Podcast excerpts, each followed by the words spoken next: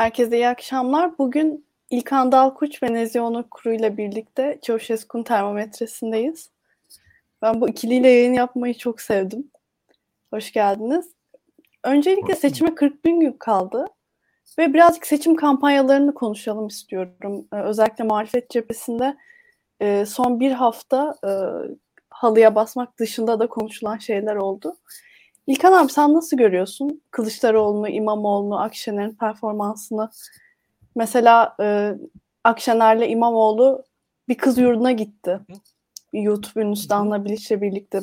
Sen bunu olumlu gördün mü yoksa sadece sosyal medyada iki konuşulan böyle basit nasıl diyeyim seçim süreci mi oldu? Şimdi e, geçen yayınları tekrar hatırlayalım. Ne demiştik? Tayyip Erdoğan e, az çok bu işleri biliyor. Biliyor derken şu e, seçime kalan sürenin bir defa önce bir Ramazan ayından hemen sonra seçim yaptırmayı istedi olabildiğince. İkincisi depremin e, acılarının çok hissedilmeden seçime gidilmesini istedi. Açıkçası depremin acıları hissedilseydi şöyle belli bir süre seçim havasına girilmeden bence hükümet için kötü olacaktı. Çünkü Türkiye'de yıkım çok büyük şu anda. E, bir defa bunları sağladı e, muhalefetin de tabii deprem e, ortamında ve Ramazan ortamında şu an çok hareketli, çok heyecanlı, çok güldür güldür bir kampanya yapma ihtimali yok bir defa. Yani insanlar çok da gülür gülür bir kampanya yapılsa da nasıl tepki verir bilmiyorum açıkçası. En çok ilgi çeken, diyelim ki insanları heyecanlandıran, biz de mesela hani muhalefete akıl veriyoruz güya kendimize. Efendim işte muhalefet umut versin, muhalefet pozitif kampanya yapsın diyoruz. Doğrusu o bence ama şunu da düşünüyorum ya şöyle bir ortamda pozitif kampanya yaptığınız zaman da ne kadar pozitif kampanya yapabilirsiniz ki teknik olarak açıkçası ortada deprem var. E bir yandan Ramazan ayında da insanların e, açıkçası daha ailelerine döndükleri de bir aydır e, nispeten. Hani e, daha az hararetle geçen bir aydır. Bakmayın siz yani insanların böyle oruç dayağı muhabbetini daha sakin geçen de bir aydır. Ya bu bütün bunların sonunda hakikaten e, seçim kampanyası için çok da rahat bir ortam değildi diye düşünüyorum. E, bizi izleyen açıkçası e, insanlar bu arada yayını paylaşsınlar, e, şey yapsınlar, e, bol bol herkese ulaştırsınlar. Telefonu da isteyelim bu arada. Onu istemeyi unutmayalım. Yani bir defa e, ama bütün bunların yanında klasik kampanya hareketleri. Yani nedir mesela? Mitingler. Şimdi e, mitingler Türkiye'de etkili midir? Herkes e, Türkiye'de çok fazla siyaset bilimci mitingleri etkisiz görür. Ben o kadar etkisiz görmem. Mitinglerin bir önemi vardır. Bir mobilizasyon sağlar. Onun yanında ama insanlarla birebir temas. Bu ne kadar etkili olabilir? Bence bayağı etkili olur. Çok kişiyle olabilirse ama. E, o semboller ama ne kadar etkili olur? O kadar çok etkili olmaz. Yani e, birebir ilişkisin. Yani Meral Akşener'in bir kız yurdunun yaşadığı şey Türkiye'deki tüm kadınlarda, genç kızlarda rezonans yaratır mı? Ne kadar yaratır bilmiyorum. E, bu kampanyanın açıkçası dikkatli güdün, e, sürdürülmesi gerekiyordu. E, ben bugün bol bol radyo dinledim. E, araç kullandım. Ve araç radyo dinlerken de özellikle e, yandaş kanalları dinlemeye çalıştım. Gerçekten de orada Ay, e, pardon, Ayıcı'yı andık bu arada eski dostumuz. E, Aybike, e, şöyle bir durum var. E, şunu hissediyorsunuz. Yani bu kanallarda gerçekten bambaşka bir dünya var. Yani o dünyaya ne kadar muhalefet girebilir bilmiyorum. Yani e, bu seccade meselesinden başlıyorlar konulara. Özellikle PKK e, üzerinden, terör üzerinden devam ediliyor ve yani neredeyse şu var. Yani iktidar hatta yani benim tahmin etmediğim kadar İyi Parti üzerinden de e, bir FETÖ hikayesi anlatılıyor. Ben onun daha e, düşündüğüm kadarıyla bir ara e, rafak olmuş bir hikayeydi. O da yoğun bir şekilde sürdürülüyor şu anda. Onu da görüyorum. Yani bir 2017, 2018, 2019'lar hikayesi şu an geri döndü. E, bütün hikayenin sonunda şunu hissediyorum. E, ya, muhalefet zor bir iş yapıyor açıkçası. Yani ben o kadar kampanya konusunda çok hareket e, çok yani istenildiği noktada olduğunu hissetmiyorum açık, açık söyleyeyim. Birebir temas olmalı, tam saha pres olmalı. Ee, ya bugün e, gerek Meral Akşener'in, gerek Mansur Yavaş'ın, gerek e, Ali Babacan'ın, gerek e, Ahmet Davutoğlu'nun sahada çok da aktif olabileceğini düşünüyorum. Yeterli de görmüyorum. Her ne kadar e, işte İmamoğlu işte bir gün miting, bir gün e, merkezi İstanbul gibi bir düzene döndü artık neredeyse. E, orada bir hareket var açık konuşayım ama yeterli değil. Yani e, hissettiğim kadarıyla ben daha fazlasını bekliyorum. Çünkü hükümetle uğraşmak kolay değil. Ve Tayyip Erdoğan'ı da doğru anda doğru şekilde e, belli ölçüde sahaya çekmek durumunda muhalefet. O gözüküyor. E, şu an Tayyip Erdoğan hala e, belli bir medya gücü aracılığıyla bayağı gündem oluşturabiliyor diye düşünüyorum şu anda. Yani evet bir hareketler var ama yetersiz görüyorum şu andaki hareketleri açıkçası. E, ve liderlerin birbirleriyle olan ilişkileri yani o işte yakınlıkları, uzaklıkları yeterli heyecanı, yeterli hareketi bana sağlamıyor açıkçası. Bugün şöyle söyleyelim yani gidip sıradan insanla konuştuğunuz zaman karşınızda mesela işte 7 tane Cumhurbaşkanı yardımcısı ne yapacak diye soru soruyor insanlar yani kahvehanelerde, berberlerde. Yani e, bu tarz sıkıntıları var muhalefet. Bir anlatıcı, anlatacağı bir aktif hikayesi olması lazım. E burada yani siz muhalefet partiniz savunacak en eğitimsiz insanınızın ağzına iktidarı savunan insanların karşısında verecek 5 satır cevap vermeniz lazım aslında. Bunca hikayenin ötesinde. Yani sizin sizi e, berberde, takside, e, bir kadının gününde, ev hanımının gününde veyahut da bir akraba ziyaretinde, bir cenazede, bir doğumda, bir nikahta savunacak insanlara sizi savunmaları için gereken cümleleri vermeniz lazım. Mesela bizim çok içimizde olan bir cümle değildir ama e, Kılıçdaroğlu PKK falan filan dedi bir tanesi. Bir halk röportajında e, çok net hatırlıyorum. Bir e, amca şey diye, diye cevap verdi. Ya peki PKK'ya desteği, HDP desteği hakkında düşünüyorsun dedi. Onun oğlu askere gitti dedi bir anda. Yani benim veremeyeceğim bir cevaptı. Ama amca verdi bir şekilde. Hakikaten de oradaki ortamı susturuverdi. Ya bilmiyorum bunu e, o amcaların verebileceği cevaplar. Çok rasyonel bir tarafı yok bu şeyin bir yandan. Ama yani o, o amcaların dilinden de konuşmak gerekiyor. Seçim kampanyasının e, kendi mantığı var diye düşünüyorum. Bakalım. Ya evet bir de hani şeyden bahsettim bu iktidar yanlısı seçmenin e, tam olarak işte ulaşamadığımız ya da onların söylemlerine ben açıkçası son günlerde bunu düşünüyorum. Yani tam olarak e, muhalif medya kullanan insanlar olarak tam onların uygun bir politika da üretemiyoruz. Belediye seçimlerinde şeyi düşündüm. İmamoğlu sürekli iftara giderdi. O mesela böyle bir şey aslında o işte bütün altılı masa e, genel başkanları yapsa belki de bu süreçte bir tık daha hani seccade konuşulmasının önüne geçebilirdi. Aslında bence seccadenin konuşulması da birazcık nasıl diyeyim ortalığın boş bırakılması. Onur sen katılıyor musun? Yani artık altılı masa hiçbir gündeme dair bir şey söyleyemediği için bir fotoğraf 3-4 gündür köpürtülüp köpürtülüp duruyor. Yani herhalde Kılıçdaroğlu e, bunları duymuş olmalı ki az önce bir e, önemli video yayınladı. E, ve bence çok anlamlı ve çok yerindeydi. Çünkü emeklilere seslendi. Emeklilere seslenirken de duygusal bir konuşma yaptı. Emeklilerin hep torunlarından bahsettiğini ama torunlarının harçlık veremeyecek e, kadar e, yoksullaştığını fakat e, hayatlarını onurlu bir şekilde yaşayacak bir gelecek sunacaklarını ifade etti ve e, aynı zamanda e, şunu da söyledi. E, emeklilere vaatte bulundu ve e, bu bayram yani Ramazan bayramını da kapsayacak şekilde e, 15 bin liralık bir e, ikramiye ödemesi yapacağı taahhütünde bulundu. O bu vaati verdi. Bence çok yerindeydi. E, ve e, emeklilerin en nasyonel seçmen gruplarından bir tanesi olması e, bu vaatinde e, Kılıçdaroğlu desteğini artırabileceği yönünde e, yorum yapmamızı kolaylaştıran bir etmen. Çünkü emekliler e, aslında hayatta yalnızca emekli maaşıyla yani emeklilerin çoğunluğu böyle e, emekli maaşıyla tutunan ve bu e, gelirin artış düzeyine bağlı olarak iktidar ya da muhalefete ödüllendirme veya cezalandırma davranışına daha kolayca bulunabilen, kimliklerinden daha kolay e, sıyrılabilen seçmenler. E, ve ben Kılıçdaroğlu'nun doğru bir hamle yaptığını düşünüyorum ve e, gündemi de bu şekilde artık e, pozitif bir vaatle ve umut dolu ve halden anlayan bir konuşmayla kendisine de yakışan çok insani ve insan onurunu merkeze alan bir konuşmayla, söylemle e, değiştirdiğine inanıyorum. Önceki eleştirilerinize katılıyorum. E, burada e, Meral Akşener'in ve Mansur Yavaş'ın, gerçi Meral Akşener sahaya çıkmaya başladı. E, Mansur Yavaş'ın da halk nezdinde en popüler muhalefet siyasetçisi olmasıyla birlikte daha görünür olması gerektiğini belki de yani bir plan dahilinde önce İmamoğlu sonra Akşener sonra Yavaş belki sahaya çıkacak. E, bunun yapılabileceğini e, yani umuyorum, ümit ediyorum. Ee, burada tabii diğer liderlerin de yapacakları önemli. Özellikle mesela Ali Babacan e, ekonomi vaatleri konusunda söyleyecekleri merak edilen bir siyasetçi. E, ondan gelecek hamleler de önemli olabilir. Ama e, bence siyasetin burada sadece siyasal iletişime sıkılmaması, sıkışmaması. Çünkü siyasal iletişime sıkıştıkça siyaset sembol siyaseti ve kültür savaşı alanına sıkışıyor ve bu e, kampları konsolide ediyor.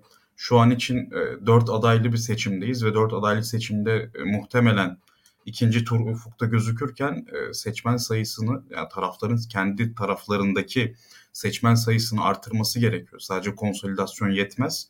E, bunun için de simgeler yani seccade de bir simgeye dönüştü şu an. E, ve e, semboller kültür savaşından uzaklaşarak emeklilere emekliler gibi, e, gençler gibi, kadınlar gibi görece siyasal kimliklerini daha kenarda bırakıp daha rasyonel bakabilen seçmen gruplarını hedef alan e, pozitif vaatlerle e, seçimin havasını muhalefet lehine e, değiştirebileceğini düşünüyorum ben. Hem Kılıçdaroğlu'nun hem de Millet İttifakı'nın diğer paydaşlarının e, bu yönde adımlar atacağını ve e, milletvekili listeleri e, hazırlanırken ve son güne yaklaşılırken de milletvekili listeleri üzerinden muhtemelen illaki bir kıyamet kopacak. Bu her zaman olacak şeydir yani Türkiye'de ve diğer ülkelerde de. E, bu kıyametin etkisini minimize edecek e, kampanyalarla ben seçim kampanyasını muhalefetin e, vaatlerle ben e, seçim e, kampanyasına muhalefetin damga vurması gerektiğinin altını tekrar çizmek istiyorum. Ya Onur mesela bu emeklilere verilen vaatler çok güzel. Ama mesela ben şurada şunu düşünüyorum. Katılır mısın? Yani belli bir yaş üstü seçmenin fikrini değiştirmek imkansız. Yani ki bir de şöyle bir durum var. Bu seçmen hani internet gibi böyle daha farklı fikirlere ulaşabilecek iletişim araçlarını kullanmıyor. Daha çok mesela benim büyük babam sabah gazetesi okuyor. Ve hiçbir şekilde bir fikrini değiştirmek mümkün değil. Hani bin kere de anlatsan aynı şeyleri. Yani hı hı. acaba bir tık daha mı e, orta şehirli seçmene ulaşmak sanki daha bu süreçte stratejik olur? Ya şöyle emeklilerin emeklilerin çoğunluğu aslında şöyle Türkiye'deki seçmen gruplarında gençleri bir kenara koyuyorum. Ee, yani 24 yaş üzeri seçmende hatta 30 yaş üzeri seçmende zaten seçmenlerin onda 6'sı ya da 7'si e, belirli bir tarafı seçmiş durumda. Ama bu oran e, emeklilerde biraz daha düşük. Çünkü emekliler hayata tek maaşla bağlanıyor. O tek maaşın da onların yani hayatındaki bu önemine binaen iktidar ve muhalefetin söyledikleri e, fısıltı gazetesi ve kulaktan kulağa yayılma etkisiyle kolayca yayılabiliyor ve seçim tercihlerini değiştirebiliyor. Biz mesela e, 7 Haziran ve 1 Kasım arasındaki seçmen değiş e, seçim e, oy değişimlerini incelediğimizde e, şunu fark ettik. Farklı bir analizde bunu kamuya açmadık. Yani team araştırma olarak değil de daha önceden e, gör, gördüğüm bir analizde ve kendim de içinde bulunduğum bir özel araştırmada e, AK Parti ile CHP arasında oy değiştiren seçmenler e, özellikle batıda yaşayan, görece daha az dindar olan, e, partizan kimliği zayıf olan e, emeklilerden oluşuyordu. Yani çünkü şeyin farkındalar onlar. Hani iktidara aday olan iki parti var. iki aday yani aslında AK Parti ve CHP. Şu anda Kılıçdaroğlu ve Erdoğan. Onların vaatlerine odaklar. Tabii ki bu şu demek. Emeklerin yüzde yüzü kolayca tercih değiştiriyor demek değil bu. Yani emeklilerde tercih değiştirme ihtimali görece daha yüksek. E, çünkü Türkiye'de şöyle bir farklılık var. Türkiye'de orta yaş grubu yani 35 yaş ve üzeri diyelim ya da 40 yaş ve üzeri yaşlara kadar ki yani 40 ila 60 arası kabaca ya da 35 ila 55 arası diyelim. E, bu seçmen grubu belli bir dönemde yani 2000'lerde veya 2015'lere kadar e, Erdoğan'a minnettar olarak e, zenginleşti önemli bir kısmı. Ev araba sahibi oldu. Çocuklarını okutabildiler işte belki kimisi yurt dışına gitti, kimisi ilk defa uçağa bindi, kimisi evine ilk defa beyaz eşya ya da işte farklı beyaz eşyalar aldı. E, akıllı televizyon alabildi, akıllı telefon alabildi. E, orta yaşta e, Erdoğan destekçiliği daha yüksek ve bu seçmen grubunda AK Parti döneminde yaşanan siyasal kutuplaşma da daha da etkili. Çünkü şunu hatırlayalım 55 yaş üzeri seçmen aslında AK Parti öncesini hatırlıyor ve AK Parti dönemindeki sosyalizasyon yani aslında onların hayat hikayesinin bir kısmı fakat şu an 35 ila 55 yaş arasındaki seçmenin çok büyük bölümü aslında AK Parti döneminde e, siyasal kutuplaşmanın parçaları o parçaları oldular ve e, Kılıçdaroğlu'na karşı daha negatifler yani AK Parti havuzundan bahsediyorum. Ama emekliler arasında işte daha öncesini hatırlayanlar Ecevit, Demirel'i yani daha popülist, ekonomik popülist vaatlerin seçim dönemindeki e, kampanyaların havasını nasıl değiştirdiğini hatırlayanlar ve bu arayışta olanlar da var. Yani tabii ki bu az önce tekrar et, az önce ifade ettiğimi tekrarlayayım. E, emeklilerin yani 55 yaş üzeri kitlenin tamamen e, seçmen tercihinde rasyonel olduğu anlamına gelmiyor. Rasyonel seçmenler içindeki emekli oranının genel oranı genel e, seçmen içindeki orana kıyasla daha yüksek olduğu anlamına geliyor. E, ve şunu da hatırlatmak istedim. Farklı araştırmalarda e, muhalefetin en güçlü olduğu seçmen grubu aslında üst yaş grubu, en üst yaş grubu ve e, gençler. Orta yaş grubunda e, çünkü e, yani mesela ödenen krediler var, yatırımlar var, e, çalışma hayatı var ve burada Erdoğan e, çalışma hayatındaki çarkları bir şekilde döndürme üzerine kurulu bir politik ekonomi uyguluyor. Bir de şu var mesela e, konut sahibi olan e, veya işte araç sahibi olan insanlar e, dövize ya da işte borsaya ya da coin'e karşı şu an daha avantajlar ve bunu aslında Erdoğan sağladı gibi bir izlenim de oluşuyor. Ama dediğim gibi gençler ailelerine bağımlı, e, emekliler de bu dönemde aslında çocuklarına bağımlı. E, dolayısıyla burada doğrudan hükümete ya doğrudan bağımlı olan nüfus şu an vaatleri daha açık. Çünkü vaatlerle hayatları daha kolay değişebilir bu kitlelerin. Mesela genç işsizliği konusunda muhalefet adım atabilir. Öğrencilerin barınmaları, e, öğrencilerin e, gıda sorunu çünkü yani dışarı çıktığınızda biliyorsunuz büyük şehirlerde yani günde 100 lira yetmeyebiliyor gıda için. Mesela bu çalışan insanlar için çok büyük bir sorun değil ama bu öğrenciler için, emekliler için büyük bir sorun. E, dolayısıyla e, muhalefet e, gençlerde ve emeklilerde daha avantajlı. Hmm, ya ben buna çok şaşırdım. Hani yaşlılar direkt kazanılamayacak seçmen olarak görüyordum. Yani şunu diyor musun yani Fatih'te yaşayan biri hı hı. Kılıçdaroğlu'nun bugünkü vaatini bir şekilde duyar mı olumlu şekilde? Tabii ki duyar. Yani emeklilere ma emekli emeklilere 15 bin liralık im, ikramiye vaadi her yerde duyulacak bir vaat. Yani camide de konuşulur, cemevinde de konuşulur, e, düğün cenazelerde de konuşulur, her yerde konuşulur. E, dolayısıyla e, ben bunun etkili olacağını düşünüyorum ki Fatih ilçesinin de biz referandumda ve 23 Haziran İBB seçiminde kırmızı renge boyandığını, Üsküdar'ın da boyandığını hatırlayalım yani. Demek ki orada bir grup seçmen tercih değiştirebiliyor. Doğru. Şimdi İlkan abi bugün e, ENAG'ın açıklanan enflasyonunu söyleyeyim. Mart ayında açıklanan enflasyon 5.8 artmış. Yıllık enflasyon ise %112.51 olmuş. Yani şimdi şunu merak ediyorum. Geçen sene biz hep ekonomi konuşurduk.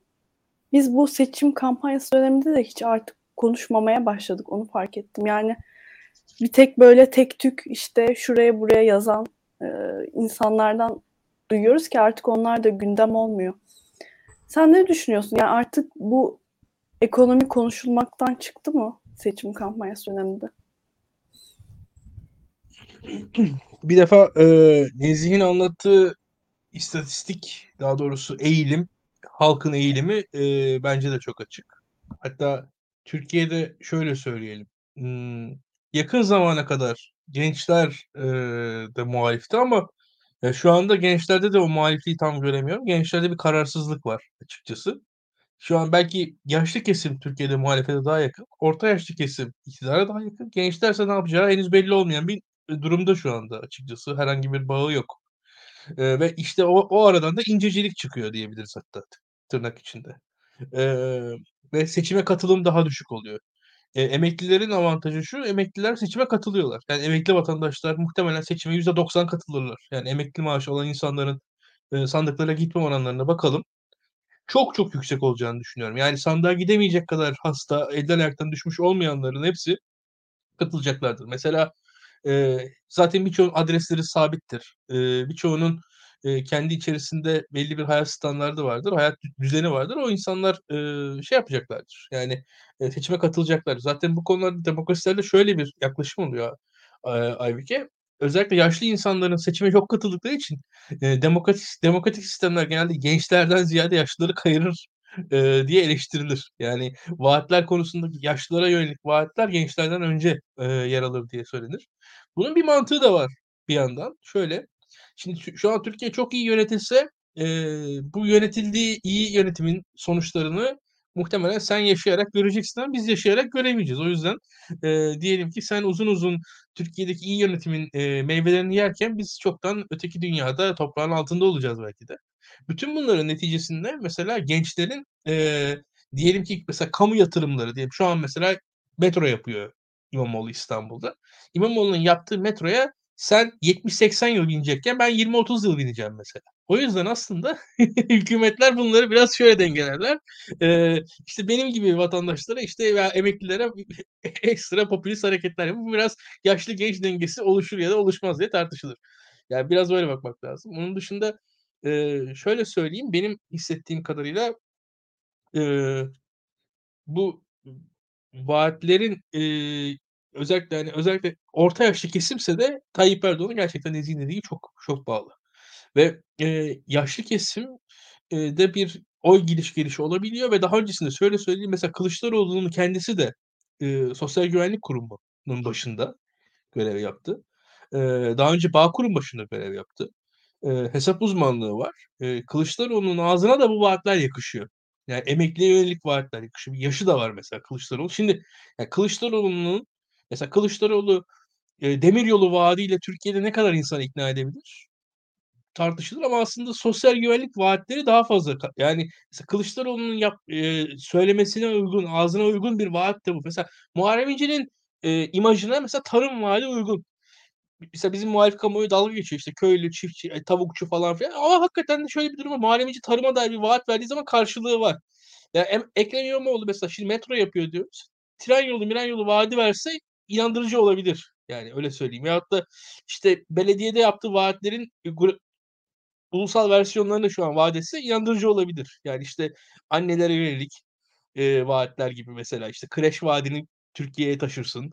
E, o tarz şeyler yaptığın zaman. Yani biraz da her vaadi herkesin vermesi de inandırıcı olmuyor. Öyle söyleyeyim yani. Orada bir de öyle bir durum var. E, biraz da öyle yaklaşmak lazım düşünüyorum. Bunun dışında ya, sorun neydi onu biraz kaçırdım özür dilerim. Ee, ee, şöyle artık enflasyon hissedilmiyor neden konuşulmuyor diye sormuştum. tabii tabii. Şimdi orada da şöyle bir durum var. Birincisi şu anki Türkiye'de biz e, üzgünüm e, şöyle ki farkında değiliz. E, Aybike şu an Türkiye'de dolar ciddi baskılanıyor. Yani e, dolar baskılandığı için e, firmalarda bu baskılanan doları hissediyorlar reel sektörde. Dolara erişim sıkıntılarından dolayı, hükümetin e, çeşitli firmalar arası ticaretteki e, baskısından dolayı hükümetler pardon firmalar bunu hissediyor. Şimdi doların baskısını doların baskılandığını hisseden firmalarsa ne yapıyorlar böyle? Nasıl önlem alıyorlar? Alışverişlerini doların artacağını kabul ederek yapıyorlar. Ve aslında bu da kendisi bir enflasyon yaratıyor. Yani hükümetimiz çok enteresan bir baskı sistemi kurdu. Doları baskılıyor ama piyasada şu anda diyelim ki şöyle söyleyeyim. Yani şu an dolar 19 lirayken şu bardağın diyelim, diyelim, işte 30 lira olacaktı. Dolar 25 liraya çıktığı zaman bardağın değeri 40 liraya çıkacak mesela maliyetten dolayı. Bardağın fiyatı şu an 40 liraya çıkmış durumda şu an Türkiye'de. Ve zaten bu yüzden de şu an TL çok değerli bir noktaya doğru gidiyor. E, ve e, birçok insan da yurt dışındaki fiyatlarla Türkiye'deki fiyatları kıyaslamaya başladı. Bu asimetrik bir noktadan çıkıyor çünkü serbest piyasa yok. Şimdi serbest piyasa olmadığı için de o fiyat karşılaştırma çok mantıksız, mantıklı değil artık. Şu an Türkiye'de serbest bir döviz piyasası yok. Hükümet o dövizde Türkiye şartlarında şöyle bir avantajı var. E, Türk insanı, entelektüelleri dahil e, ekonomiyi çok daha kapsamlı görüyor. Daha kapsamlı okuyor. E, bir açıdan dolar kuruyla ekonomiyi okuyoruz. Dolar kuruyla baskılandığı sürece de ekonomi aslında olduğu kadar kötü hissedilmiyor entelijansiya tarafından. Tabanda ise burada Nezih Onur Kurum'un dikkat ettiği bir istatistik var. Hatta iki istatistik var. O da anlatsın. E, işsizlik ve tüketici güven endeksi. Yani baktığınız zaman. E, hükümet de işsizliği ve tüketici güven endeksini de bir şekilde belli bir seviyede tutabildikçe tabanı öyle ikna ediyor. Tabanı ise e, dolar kuruyla ikna ediyor. E, ve buradan da zarar gören aslında orta gelirli e, baktığınız zaman eğitimiyle e, bir şekilde gelir sahibi olmuş, malı mülkü olmayan, serveti olmayan e, kitle de buradan zarar ediyor. Aslında hükümet öyle bir ekonomik model kurdu ki resmen muhalif kitleyi hedef alan bir ekonomik model başarılı oldu diye düşünüyorum. Yani başarılı da bunu yerleştirdi. Yani alttan üstten ben bakıyorum olaya. Gördüğüm bu. Teşekkür ederim. Onur sen ne diyorsun bu, bu ENAG'ın açıkladığı enflasyon oranına ve bunun artık sen de düşünüyor musun normal karşılanıyor? Öncelikle cevabımdan önce İlkan Dalkuç'u e, çok başarılı analizinden ötürü tebrik ederim. Şu an bir yazı için ilham kaynağı oldu bana. Yani bu taban taban analizi çok değerli. Çok da yapan yok bunu yani. E, tabanı başka bir enstrümanla, tavanı da başka bir enstrümanla ikna ediyor. Yani tabanı bir şekilde e, karın tokla çalıştırarak ikna ediyor. E, elindekini kaybetmeyerekten.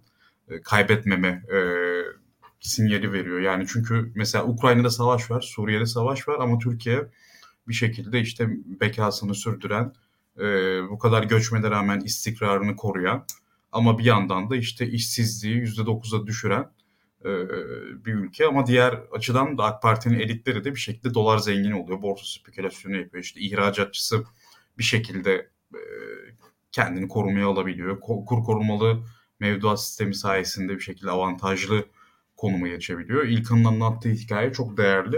Ee, yani buraya eğer muhalifler dinliyorsa muhalefet siyasetçileri dinliyorlardır. anlatıyoruz. Dinlediklerini umuyoruz. Mutlaka not etmeliler ve muhalefeti e, şu şekilde de hedef alıyor muhalefet seçmenin. Dediğim gibi benim aslında bizim analizlerimiz birbirini tamamladı. bir kere öğrenciler ve emekliler aslında muhalif eğilimde. E, onlar zaten bağımlı seçmen grupları. Onları bir kere hedef alıyor zaten. Onlar e, yani zaten öğrenciler kıt kanaat yaşıyorlar. Onları eve hapsediyor birincisi. Online eğitime geçirerek. Yani şehirlerdeki enflasyonu hissettirmeden ama sosyal yaşamlarına da öldürerek yaşama stratejisi kuruyor orada. Emekleri de bir şekilde e, arada ikramiyelerle falan susturmaya çalışıyor. E, ama esas olan kitle çalışan kitle onlar için. Çalışan kitlede de asgari ücretli çalışanlarda e, daha üstün olduğunu biliyor. E, asgari ücreti yüksek tutuyor. Asgari ücretin üstünde çalışanların daha eğitimli görece işte beyaz yaka seçmen olduğunu biliyor. Orada da muhalefetin daha avantajlı olduğunu biliyor. E, onlarda da artık e, yani onları feda ediyor aslında. Yani şu an maaş çalışanlar büyük şehirlerde e, yani 40 yaşında bir insan bile şehrin merkezine oturmakta zorlanabilir kiradayken. Dedi, İlkan'ın dediği çok doğru yani. Orada böyle bir politik ekonomi uyguluyor ki bu bile kutuplaştırmacı yani inanılmaz. Hani sadece eşitsizlik e, eşitsizliği daha da e, kabartan, daha da yükselten bir model olmaktan da öte aynı zamanda böyle. E, diğer yandan da safları ayırıyor. Yani çok ilginç bir statü savaşını e, yani aslında toplumda var olan statü savaşını e, farklı bir noktaya getiriyor. Yani alt gelir gruplarını bir şekilde o kitleyi koruyor ve sosyal yardım mekanizmalarını tabii eklemek lazım burada. E, yani ama işte orta ve orta üst seviyedeki e, gelir e, orta üst gelirli daha muhalif eğilim, daha eğitimli kitleleri ise e, enflasyonun kucağına itiyor. Yani burada dediğimiz gibi yani senin soruna dönecek olayım. E, enflasyon sadece bu kitlelerin derdine dönüşüyor ama bence tek istisnası bunun gıda enflasyonu gıda enflasyonunu durdurmakta zorlanıyor. Farklı kalemlerde mesela işte soğan moda bu aralar. Yani farklı kalemlerdeki artışları durdurmak mevsimsel etkilerden de kolay değil. E, sonuçta ithalata da dayanan birçok ürün var. E, yerli üretimi de kısıtlayan birçok faktör ortaya çıkıyor. E, dolayısıyla gıdada doğal hissediliyor. Ben e, depremden sonra tüketici güven endeksinin de Habertürk'ün e, Bloomberg'ün yani Bloomberg e, HT'nin e, yaptığı ankette tüketici güven endeksinin deprem sonrası yükseldiğini görüyorum ama ben muhalefet yerine olsam ben enflasyonun tamamen e, odaklanmazdım gıda enflasyonuna odaklanırdım. Yani çünkü gıdada ciddi bir sorun var. E, yani ne öğrencilerin karnına doğru düzgün yemek giriyor. Ne yani diğer çalışanların karnına doğru düzgün yemek girmiyor. İnsanlar öğün kısıyor. İnsanlar et yemiyor. Ee, belki bazı sebze bile yemiyor. O kadar yani. Ee, ki mesela soğan konusu önemli. Soğan çünkü Türk yemeklerinin temeli yani. Hani salça soğan, yağ salça soğan üzerine yapılan e, tüm yemekler işte Türk kültürü böyle yani Türk yemek kültürü bu üçlü üzerine eklenen yemekler bütünü yani işte unsurlar bütünü diyelim. Ee, ben muhalefet olsam gıda enflasyonu odaklanırdım ve bunu, bunu gündemleştirmeye çalışırdım. Ee, bakalım belki de yaparlar diye tahmin ediyorum. Ama yani diğer alanlardaki enflasyona Türk halkı alıştı artık. Yani bir telefonun 40 bin lira olmasına alışıldı. Bir arabanın 1 milyon lira olmasına alışıldı. Yani 1 milyon değil birçok model çok daha pahalı.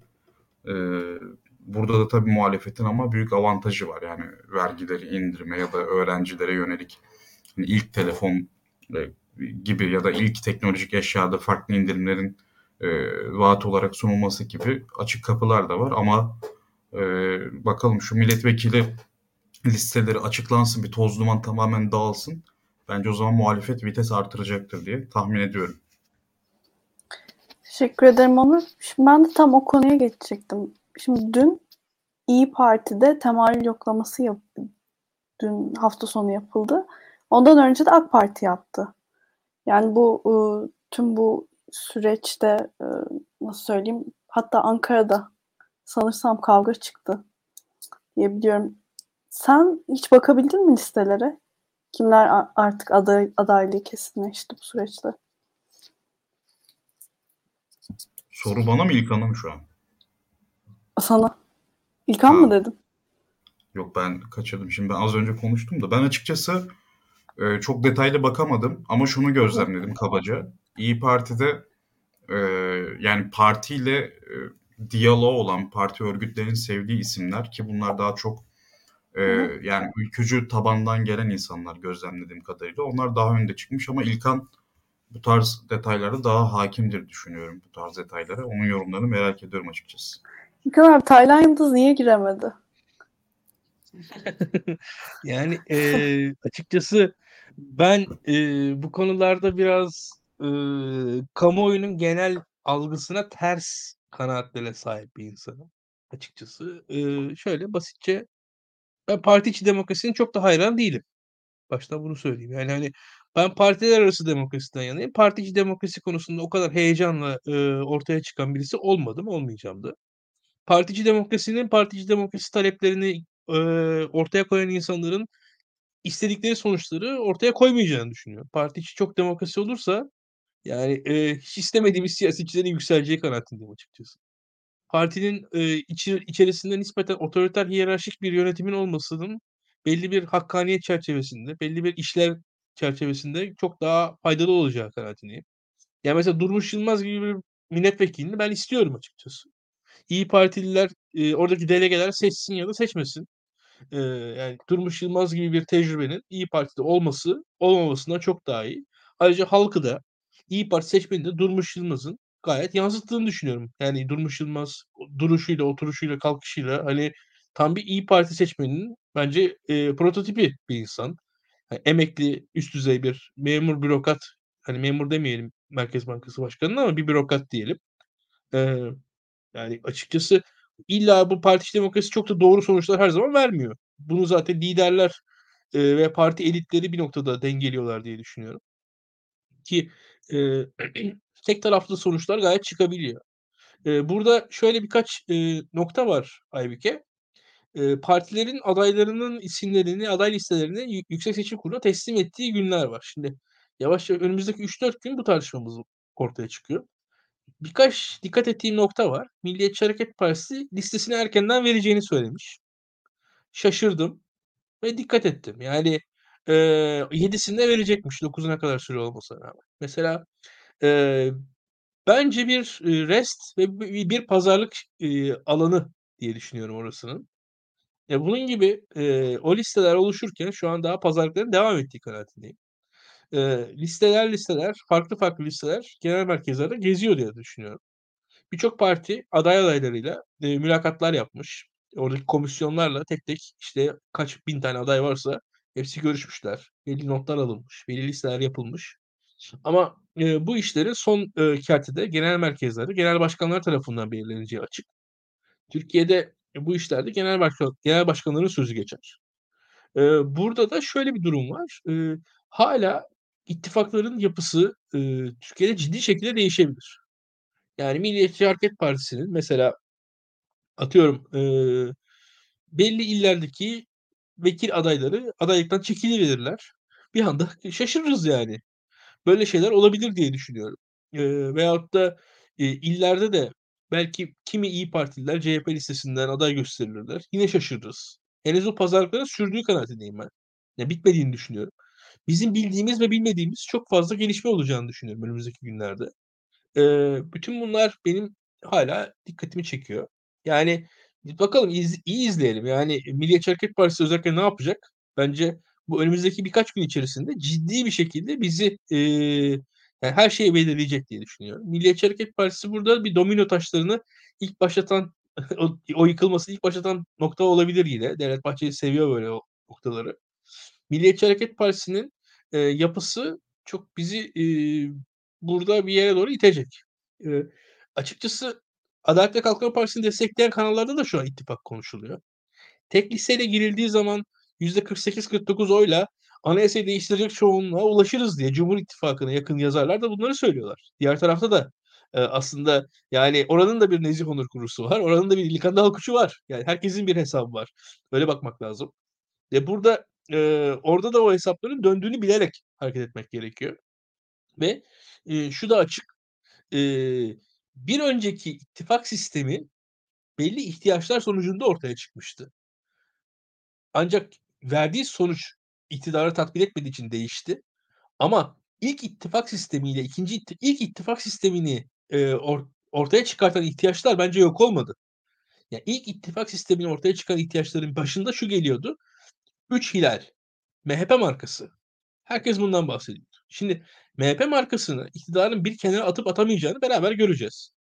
Çünkü MHP markası bir kenara atılamaz tırnak içinde mottosuyla ilk ittifak yasası çıktı ortaya. Şimdi MHP markasını iktidar hakikaten bir kenara atacak mı, atmayacak mı? İktidar seçim sonuçları için atmaktan yana gibi gözüküyor ama MHP buna razı bence tam da gelmiyor gibi, eee, noktada ve özellikle Yeniden Refah Partisi, eee, Büyük Birlik Partisi gibi partilerin de ittifakta olma ihtimalleri, yani, eee, orada kolay kolay kabullenilebilir bir şey değil. Bunları görmek lazım. Eee, bunun dışında da, eee, açıkçası bence, hani, Millet İttifakı tarafında da, ııı, çok ciddi meseleler var. Bunları da tek tek konuşuruz. Konuştuk da, işte, orta boy iller, küçük iller, işte, nüfusu az iller, iş eee, muhaliflerin bir kısmı, eee, Sünni, seküler, bir kısmı, eee, Alevi, eee, taşralı olduğu iller, eee, ve bunlar arasındaki kohezyon, uyum. Yani bir yandan da, eee, mesela CHP ile İYİ Parti'nin rahatlıkla ittifak yapabileceği iller, daha zor ittifak yapabileceği iller. Cumhuriyet Halk Partisi listesinde 1 tane Deva Partili'ye, 1 tane Gelecek Partili'ye rahatlıkla ilk yer bulabileceğiniz iller veya bulamayacağınız iller gibi illerimiz var karşımızda diye düşünüyorum. Burada bu yüzden tartışması çok konu ve şöyle söyleyeyim arkadaşlar size, yani önümüzdeki 4 gün içerisinde, 5 gün içerisinde aslında siyasette, yani geçmiş 6 ay içerisinde olandan daha fazla değişiklik olacaktır ve, eee, o kadar hızlı olacaktır ki bunlar. Biz bunları analiz edecek bir vaktimiz de olmayacaktır diye tahmin ediyorum. Belki, işte, seninle beraber bir gece 12'de falan yayın yaparız yani listeler olduğu zaman tek tek bakarız listelere. Ya, eee, ben öyle bir nokta tahmin ediyorum. Yani buradaki Daktilo'daki yeni yapılanmayla beraber arkadaşlarıma onu söyleyebilirim. Çünkü öyle bir, eee, nokta, öyle bir, eee, bir kasırganın, eee, ben, s açıkçası sinyallerini alıyorum her taraftan, eee, şu anda. Eee, aday listeleri ortalığı çok karıştıracaktır. Eee, bakalım. Ha, olay a şu şu eee, şu demek değil bu arada, yani aday listelerindeki isimler, eee, varlıklarıyla oy getirir götürür de demek istemiyorum ama ittifakların yapıları değişebilir. Partiler ittifaklardan hâlâ ayrılabilirler. Belli olmaz o iş. Eee, ittifaktan ayrıldığını ifade eden partinin bunu ifade etme ihtimali var. Hâlâ oy pusulaları basılmadı. Cumhurbaşkanı adaylarımız belli ama partilerin hâlâ oy pusulalarındaki yerleri belli değil. Ya, zaten ben anlamadım o işi de yani, hani, partiler şu an ittifaktan ayrılabiliyor kanunen. Cumhurbaşkanı adayı ayrılamıyor şu an. Çok e, o açıdan da bir e, enteresan bir takvim yapmış YSK yani. Onu da e, buradan analım saygıyla. Dediğim gibi burada bilinmezlerin çok olduğu, değişimin e, ve dengenin de e, çok kaygan olduğu bir dönem. Öyle herhangi bir partinin kendi kendine hareket etmeyeceği bir dönem diye düşünüyorum. E, ilgiyle de ben de izliyorum açıkçası. Haberler bence yetersiz. Türkiye'de medyanın e, zayıf olduğu bir zamandan geçiyoruz. Eee, özellikle Aybike senin gibi, eee, gençleri gördükçe hakikaten, eee, fırsatınız oldukça Milliyet Arşivine falan girin bakın. Yani orada partilere dair haberlerin ne kadar yoğun, ne kadar bilgi dolu olduğunu görebilirsiniz. Parti muhabirleri var, eee, medyanın ve onlar hakikaten de, eee, partilerin iç hiziplerine dair çok enteresan, çok güzel haberler tarihte vardı. Bugün o konuda Türkiye'nin geriye gittiğini düşünüyorum. Onu da not olarak ekleyeyim. Ya, şu an aday listeleri konusunda ortalık çok karışık. Yani basit bir haberi dinlediğiniz zaman bile hissediyorsunuz diye düşünüyorum. Evet yani bir tek haberlerin zayıflığı değil, Twitter'daki bazı şakaların bile Halk TV'de haber olduğu bir dönemden geçiyoruz. Dezenformasyonların haber gibi yayınlandı. Onur sen İlkan'a bir şeyler eklemek ister misin? Yani Şimdi İlkan'ın değindiği e, iki mesele var. Birincisi e, parti içi demokrasi meselesi. E, burada şöyle bir açmazımız var. Parti teşkilatları ile partinin yani örgütleri ya da e, seçmeni arasında ciddi bir fark var. Yani şimdi mesela baksanız Taylan Yıldız'ın temsil ettiği hayat biçimi yani aslında stereotip, stereotip olarak bir CHP seçmeni gibi ama CHP delegelerine, CHP örgütlerine baksanız bambaşka bir hikaye var. İyi Parti'de de aynısı geçerli yani. Yani İyi Parti'de de işte aslında MHP Büyük Birliğe yakın bir teşkilat var ideolojik olarak ama seçmeni daha DYP'ye yakın mesela. Eski merkez sağ ve yani DYP aslında şu anki İyi Parti az çok temsil ediyor yani. Merkez sağ ve devletçi, milliyetçi. Ama e, ülkücü değil aslında o kadar da. E, böyle bir açmaz var. Bence bu açmazı aşacak yol aslında online e, katılım sistemleri. Ama Türkiye'de de işte e, dijital e, platformlarda banal milliyetçiliğin ve göçmen karşıtlığı ve Kürt meselesiyle birlikte de e, neredeyse ırkçılığa varacak düzeyde dışlamacı, xenofobik tutumların ne kadar e, revaç bulduğunu biz görüyoruz. Ya bir açmaz içerisindeyiz artık kör topal gidecek yani biz e, muhalif aktörlere güvenmeye devam edeceğiz bir şekilde. Ya, burada aslında insanlara katılım önermek lazım. Ee, özellikle seçimlerde görev alarak bizi izleyen insanlar katılsınlar siyasi e, mekanizmalara e, ellerinden geldiğince. Özellikle mesela Cumhuriyet Halk Partisi için şöyle bir e, sıkıntı var. Yani şimdi üyeleri çok yaşlı. Genç insanlar siyasete girmiyorlar mesela CHP seçmenler açısından. Bizi izleyenlerden de çoktur. Onu söylemek lazım. Yani. Ve ondan sonra siyasetten sürekli şikayet eden bir CHP'li kitle var. Ama partiye üye olan yok. Yani partiye üye, ol, üye olsalar gayet CHP'yi değiştirebilir. Tırnak için CHP'ye dair eleştirdikleri her şeyi üye olup değiştirebilirler. Ama insanlar da siyasi mekanizmanın pek içinde değiller. Türkiye tabii siyaset yapma tarzı da biraz e, sıkıntılı. 24 saat çalışmak gerekiyor siyaset yapmak için Türkiye'de. 7-24 çalışmak gerekiyor. E 7-24 çalışması için de insanın kendi işinin olmaması gerekiyor. O da o zaman da siyaset zenginlerin ve emeklilerin hobisi haline geliyor. Ve e, yani belli bir e, yaşa gelmiş, belli bir zenginliğe gelmiş insanlar siyasette yoğun ulaşabiliyorlar. Avrupa'da mesela e, Aybike siyaseti sen de takip ettin. Yani gerçekten de kendi profesyonel olan ama haftada da 10 saatini, 15 saatini partisine ayıran seçim zamanlarında birazcık daha bu süreyi arttıran ama seçim zamanları dışında da haftada 10 saat partisinin eğitimine katılan, partisinin toplantılarına katılan, partisinin etkinliklerine katılan ama haftada 10 saat e, insanlar var böyle bir insan modeli Türkiye'de yok. Haftada 10 saat ilgileneceğin bir parti. E, yani imkansız. Türkiye'de bir partide bir ciddi bir görev aldığın zaman muhtemelen yani 7 gün 24 saatin yetmeyeceği, 8 tane telefonla yaşayacağın, yani bir adeta e, bir yandan bir emlakçı gibi, iş, e, iş takipçisi gibi çalışacağın bir ortam ister istemez seni karşılıyor ve sen normal hayattan, standart hayattan mesela ayrılmak hani onunla beraber götüremiyorsun. Türkiye'de böyle bir sıkıntı da var. Cumhuriyet Halk Partisi seçmeni gibi, İyi Parti seçmeni gibi seçmenlerin de zaten siyasi katılımı ister istemez düşük oluyor. Ben şöyle söyleyeyim. Ben mesela İzmir'de bir üniversite semtinde yaşıyorum.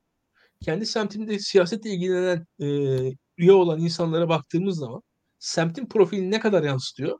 Pek yansıtmıyor. Yani belli ölçüde kimi esnaf e, gelmiş vesaire. Yani semtin aslında o genç öğrenci profilini, akademisyen profilini hiç e, karşısında e, olmadığı bir e, siyasi katılım var burada. Siyasi katılımla e, toplum arasında ciddi farklar var. Burada engeller var aslında. Ben ben tabii biraz fazla kestirip attım ama bunların çözülmesi lazım Türkiye'de. E tabii siyasetin finansmanı meselesi var. Siyasetin finansmanı da siyaset e, bu katılım e, çoğaldıkça aslında çözülecek bir şey. Siyaset çok masraflı bir olay.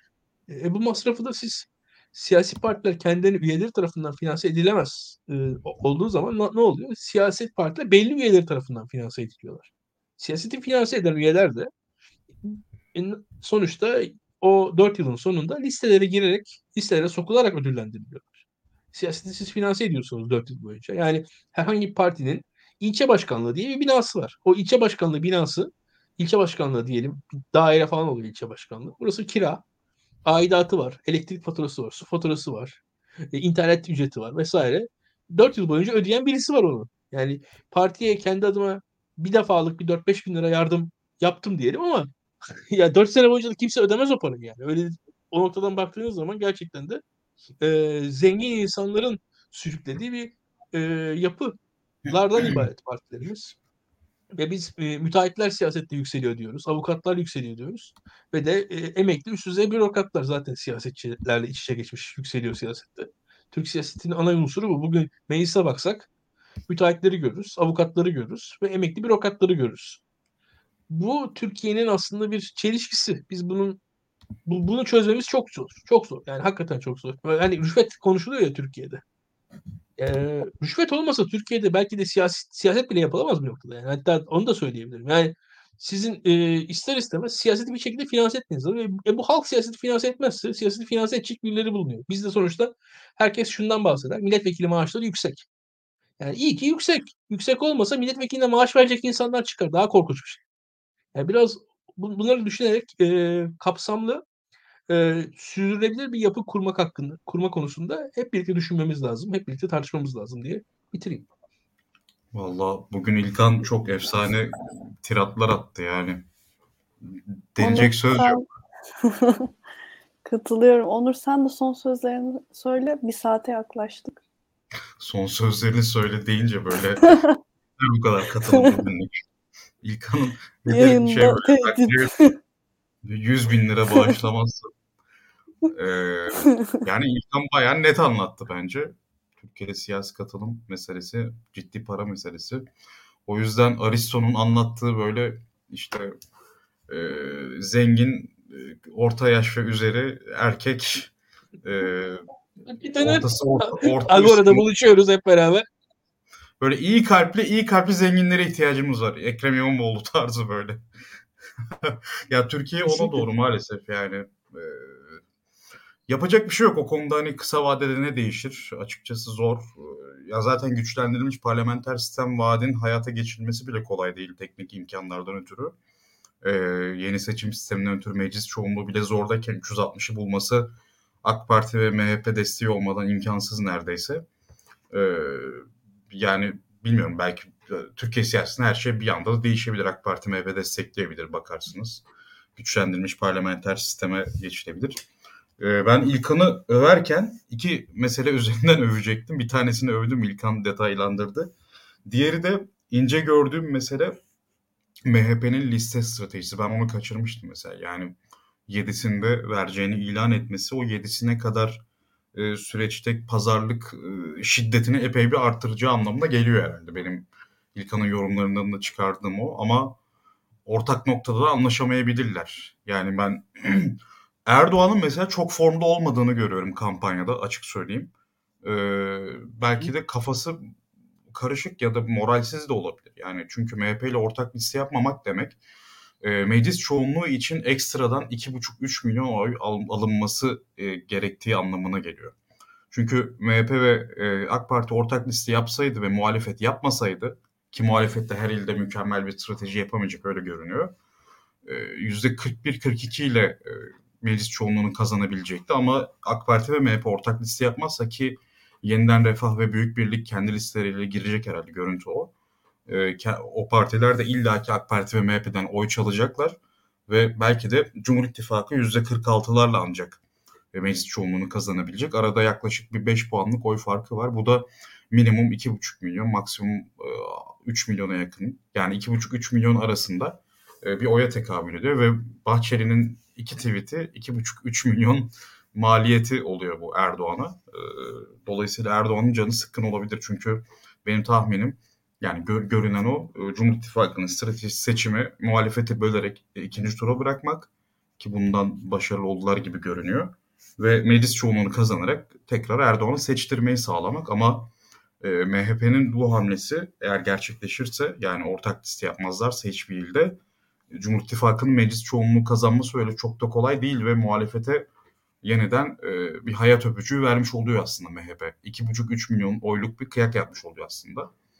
E, ama ben hani böyle sonuçlanması konusundaki tahmin e, hususunda çok da iddialı değilim. Yani sonuçta MHP kulislerini bilmesi de zor yani. Oradan pek de bilgi sızmıyor. Belki İlkan daha muttalidir detaylara, daha hakimdir.